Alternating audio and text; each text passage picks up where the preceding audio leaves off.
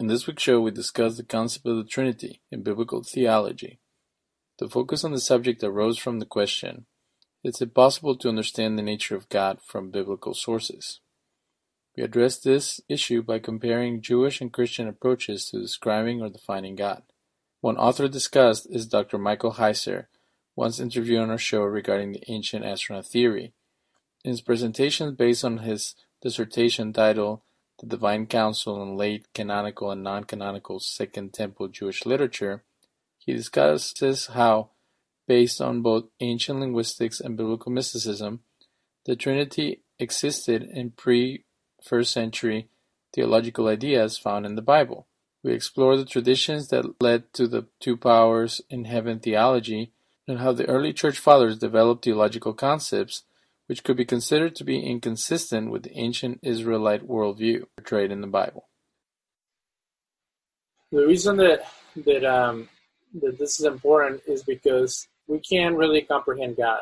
God, um, there, one of the guys that I'm going to be quoting, he says that the, the name for God or the word that describes God in the Hebrew Elohim is plural, and it's not plural because it's compounded or it's a family. It's plural because it's something that you can uh, contain. So um, water in Hebrew is mayim. So water is in plural. Why? Because water changes, and water can be from a drop to an ocean to a piece of ice. So it's so it's uh, some type of uh, natural force that that it is um, difficult to, to grasp. The same goes for the heavens. Uh, shamayim. Shamayim is in plural because the heavens, uh, we don't know what's past, you know, the atmosphere and like going to the universe. So the same thing goes for God. God is not plural because uh, of this preconceived notion that He has revealed Himself in three persons, but God is plural because He is um, unmanageable. Like He's is is a is a force, is a is a being that has no limits. So when we are discussing this this difficult subject of the nature of God, we have to compare the two approaches: the, the, the, ancient uh, Hebrews, Israelites, or what we call the Jews, have versus the Greco-Roman Church Fathers, because we have people who have come from different perspectives. So one is an is a narrative, you know, the Torah and the, the writings and the prophets. It's a narrative that, talks about our relationship with God. And you describe that relationship. So if you see symbols of God in the Bible, they say that he's a rock, that he's a mountain, that he's a king.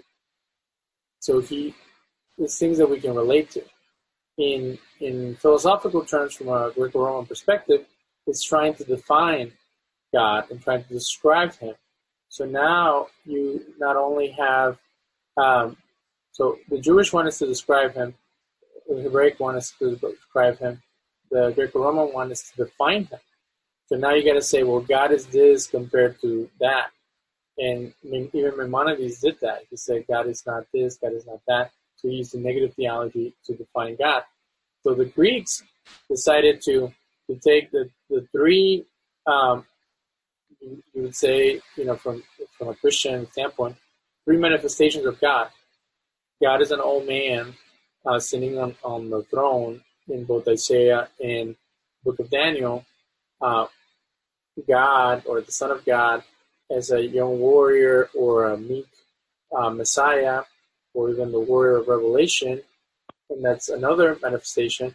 And then they have this idea of Spirit, which is something that, that brings about prophetic uh, utterances or dwells within the Jewish people the tabernacle the temple, or guides the apostles in their many journeys and their confrontations with other uh, people.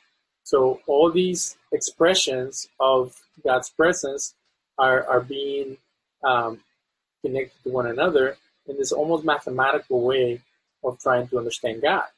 But again, can you really do that? Later in Jewish tradition, you see that with the different attributes of God and the way that um, the emanations are described by the Sefirot and other uh, mystical works. So there's this. Um, it's funny that when people don't like what someone's saying, uh, about God. They say that they are the stuff is weird, or that the stuff is um, is a form of um, assuming things, or um, there's a term that, that is used by multiple authors.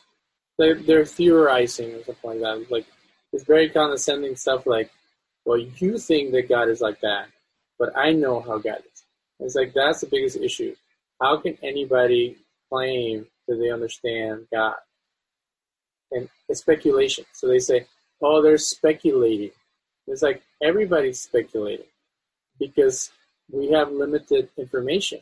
And one thing that, that Dr. Heiser does in his presentation is that he doesn't explain how the authors of the Torah or the writings or even the New Testament, they were all taking in whatever experience they had and, and they were processing it and and then they were writing it, putting it on paper. So there's the human element of of communication where you're taking in something, you're processing it, and you are interpreting it. And you're trying to put words to what you saw.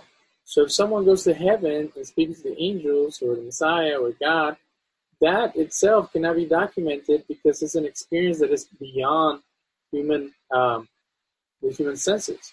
So for them to come down and try to talk about it, it's almost like a traumatic experience. So it's going to be a disjointed thing.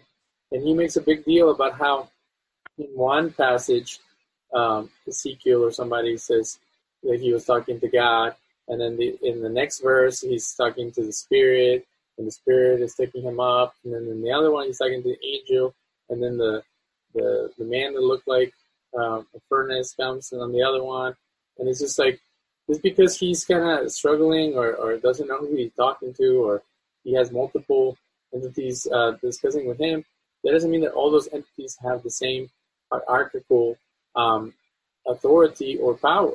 And that's really the challenge of this idea that God is multiples because now you're saying that they're all equal based on, on what? Based on a couple of verses. Um, the the whole case that multiple authors make is that there was a divine council. So now you have Elohim not only being God, but Elohim being multiple uh, divine beings. And through Christian uh, theology, there's always been multiple divine beings in the sense of you have angels and archangels and, and guardians and uh, you know all like demi um, you know powerful things, and you have same thing with in the levels of hell and different beings. Now that's a lot of speculation. And even in the Talmud, it talks about how in hell there's these angels that carry whips that look they're like electrical cords and they whip people, and some of that could have been influenced by the Greek uh, idea of Hades and, and, the torture that people go through there. Um, but when you go to the heavenly realm, or what is called the Hekalot literature, where there's a lot of books where they discuss the, the heavenly realm. You see a lot of contradicting ideas and, and stuff because they're trying to make sense of a realm that, that we haven't experienced as human beings. And there's stories where people go up there to what's called Pardes or paradise, and they see different things and they have different experiences. So when we're talking about God being embodied in these um, revelations or in these manifestations, you know, you can take a Maimonidean approach and say, oh, it's, it's figurative or it's uh, a dream or something like that, or you can take a literal approach and say that everything was substantiated physicality or some type of essence that you can describe and, and define. So now if they see an image of, of a man on the throne, they're going to jump to the conclusion that, well, God must have a body and that was a huge debate in uh, in Jewish history. Does he really have a body or not? And then they say, oh well, of course, it's the body of Jesus because Jesus is a human. Yeah, but Jesus is human after the fact. So he go back in time and, and, and created flesh and, and bone and skin, or did he have some primordial body that later was manifested in the flesh? Um, that's the stuff that they don't think about, and and it becomes almost fantastical if you start thinking about it because now we're talking about, um, you know, manifestation becoming uh, um, organic, and then the organic material going back into a divine realm if they really exist in a divine realm. Uh, even Jesus said that the angel, that in the in the world to come, people would be like angels. If you're like an angel, what does that mean? Angels can manifest themselves in human physicality according to uh, the Tanakh, but um, there's only certain things that, that, it tells you that they do. Uh, the three that appear with Abraham, they, they ate, so they're they don't need to eat, but they ate because they wanted to be hospitable and nice to their host, or they actually were able to process their food.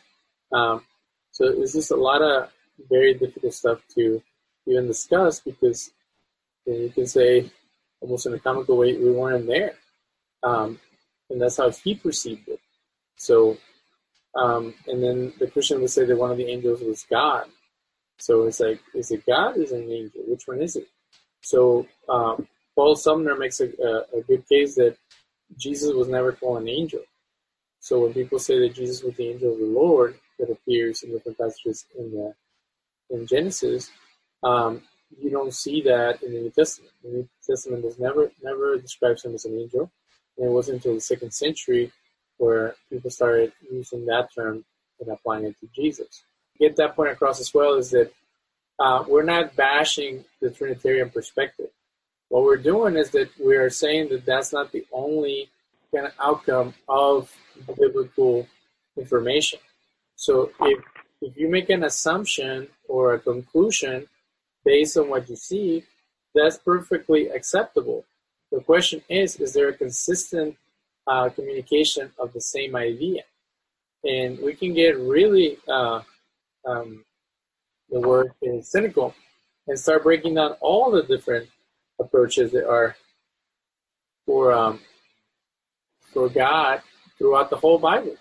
You can say that you know there there's scholars that would say that one camp had an idea of God as something, and then another camp had an idea of God as something else, and they didn't like each other. So in the same book, you have people who are pushing for God being Elohim, and then there are other people who are pushing for God being El Shaddai, and then someone else saying that he's this El, and each term they use means something else to different people. But since we believe that, that it's a revelatory uh, scripture, we know that all these different ideas are not competing, but they're complementary. So you can have a God who's nurturing, like El Shaddai, then you have a God who's vast, like Elohim, and you have a God who is, um, you know, the warrior or the young um, artist, and they're all the same God because he's multifaceted, just like we as human beings are multifaceted. It's not different gods or different uh, ideas of God. And that's where I think people uh, get confused. And then when it comes down to the New Testament, we can say that there's multiple conceptions of Jesus. So it doesn't mean that there's there was a lot of different Jesus who appeared and lived among men, but that there's Jesus that Jesus as a man was interpreted by different people in different ways. So if you came from a camp that was mystical and you saw a gentleman that proclaimed that he was the Messiah, you would say, well, that makes a lot of sense because mystically, uh, you know, God will bring about uh, a great uh, teacher who who change the hearts and minds of people. And then if you are a, a more rationalist, you say, well, yeah, but prove it. Because just because you say or you do some miracles, that's not uh, consistent with what I understand from Scripture. And someone else can say, well, yeah, but uh, the ways of God are, are so vast that we can't fully uh, decide who is and who's not because there could be multiple people with multiple powers, and uh, it's you know it's kind of a matter of the heart or personal revelation.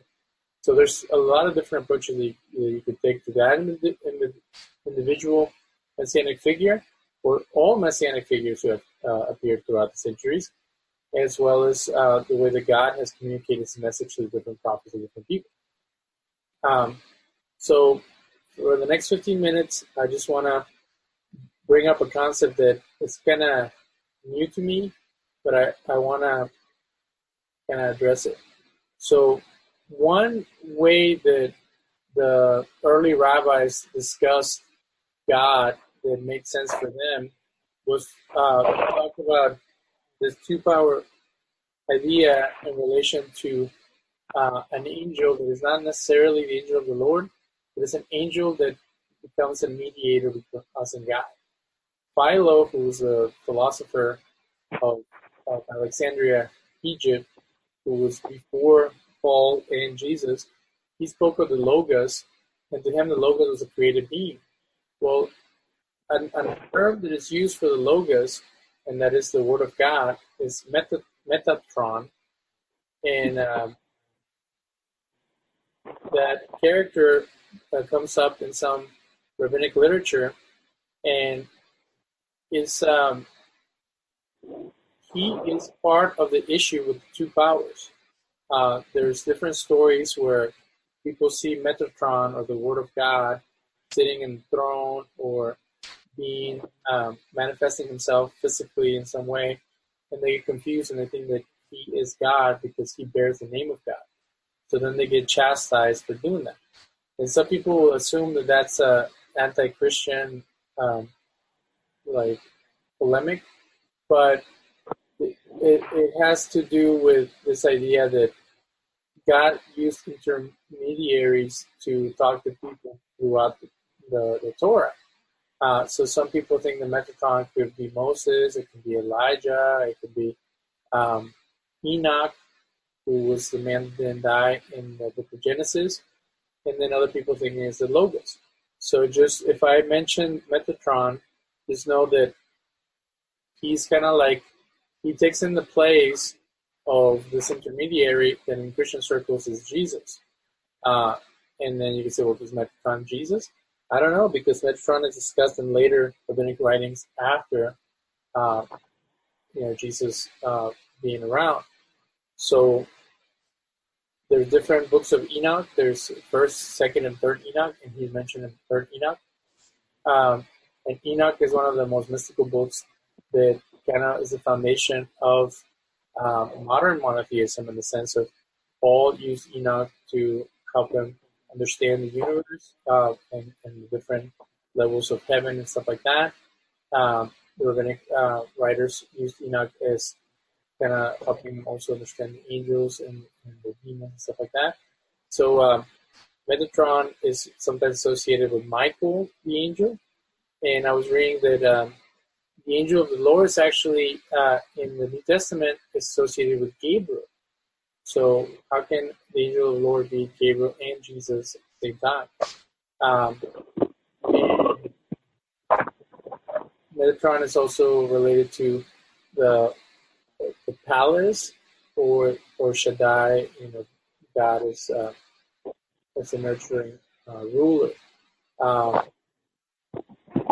also have to deal with um, all these things called the Targum or Targumim.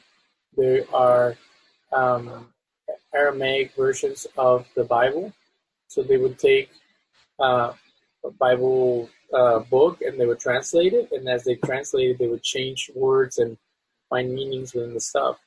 Um, so that's where you get a lot of this wisdom theology, where wisdom is personified. So the Targum are Aramaic versions of both the Old and the New Testament, the scriptures and the, the teachings of Jesus through the apostles. So, um, but they take a lot of liberties with the text, and that's what Christians are are not usually aware that um, even the writers of the New Testament take a lot of liberties with the text. So if you if you have people debating scripture and they say, well, you know, my New Testament says this about Jesus, and then someone else says, well, my uh, Hebrew scriptures or the Tanakh says this about the passage, and it doesn't correlate with what's in the, in the New Testament. Is like because there were different versions. So the it is believed that the New Testament passages that are quoted are from Septuagint, that is the Greek translation of the Tanakh.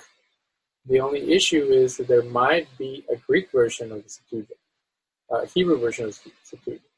So people assume that it's in Greek, but maybe there was a Hebrew version of the Septuagint. And what I mean by that is that it was translated to Greek and then trans- retranslated back in Hebrew because there's different interpretations and the interpretations are made into the text.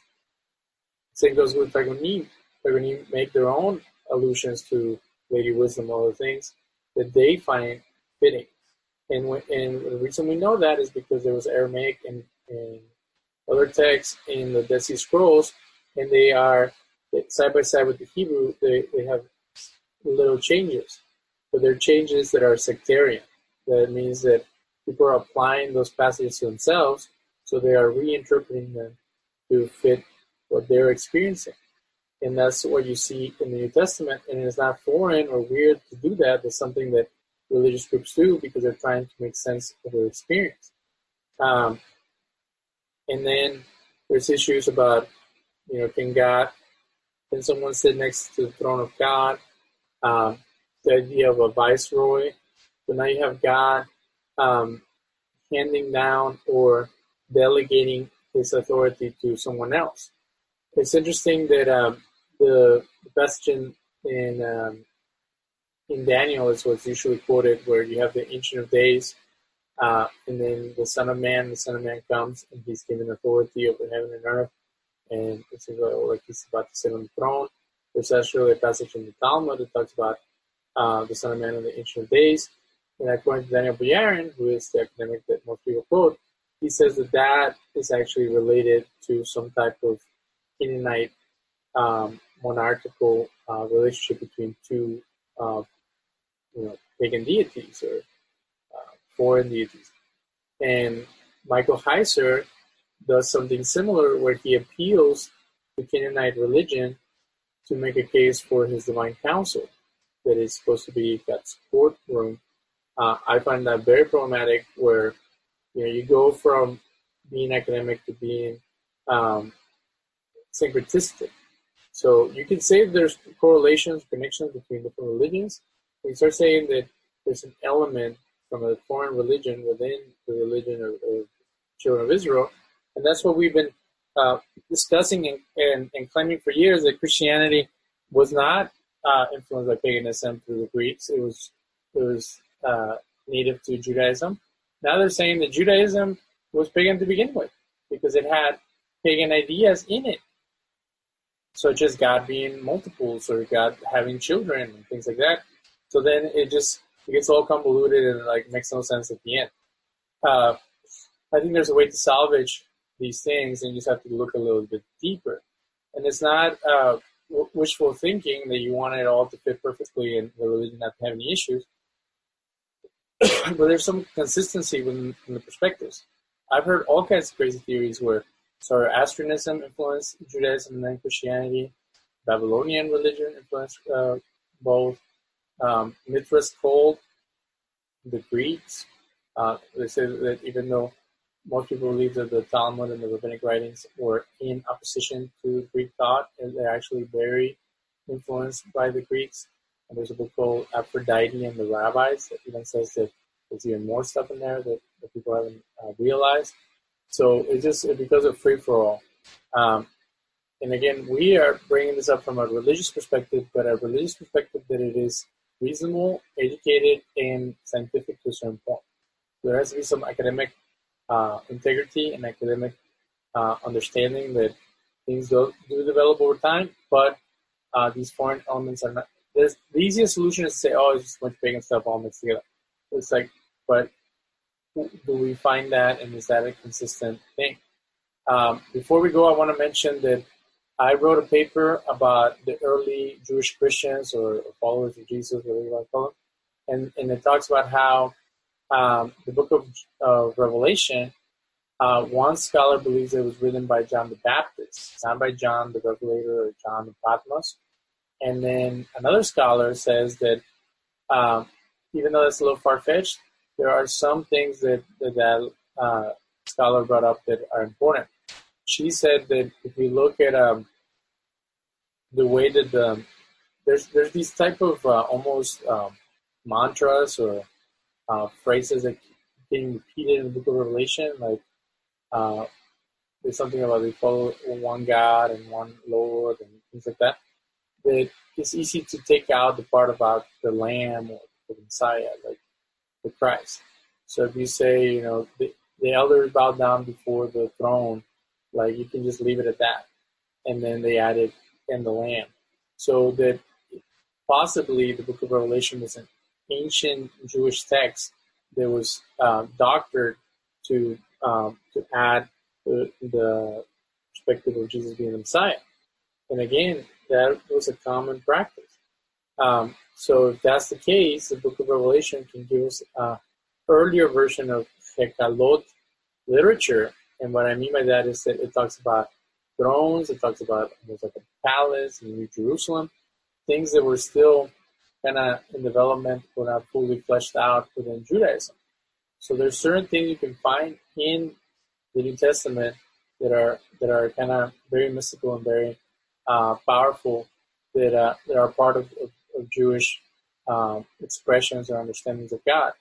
And there's a story in the Talmud about the four rabbis that go up to a Pardes or paradise, and it says that um, they um, they heard something or they saw things.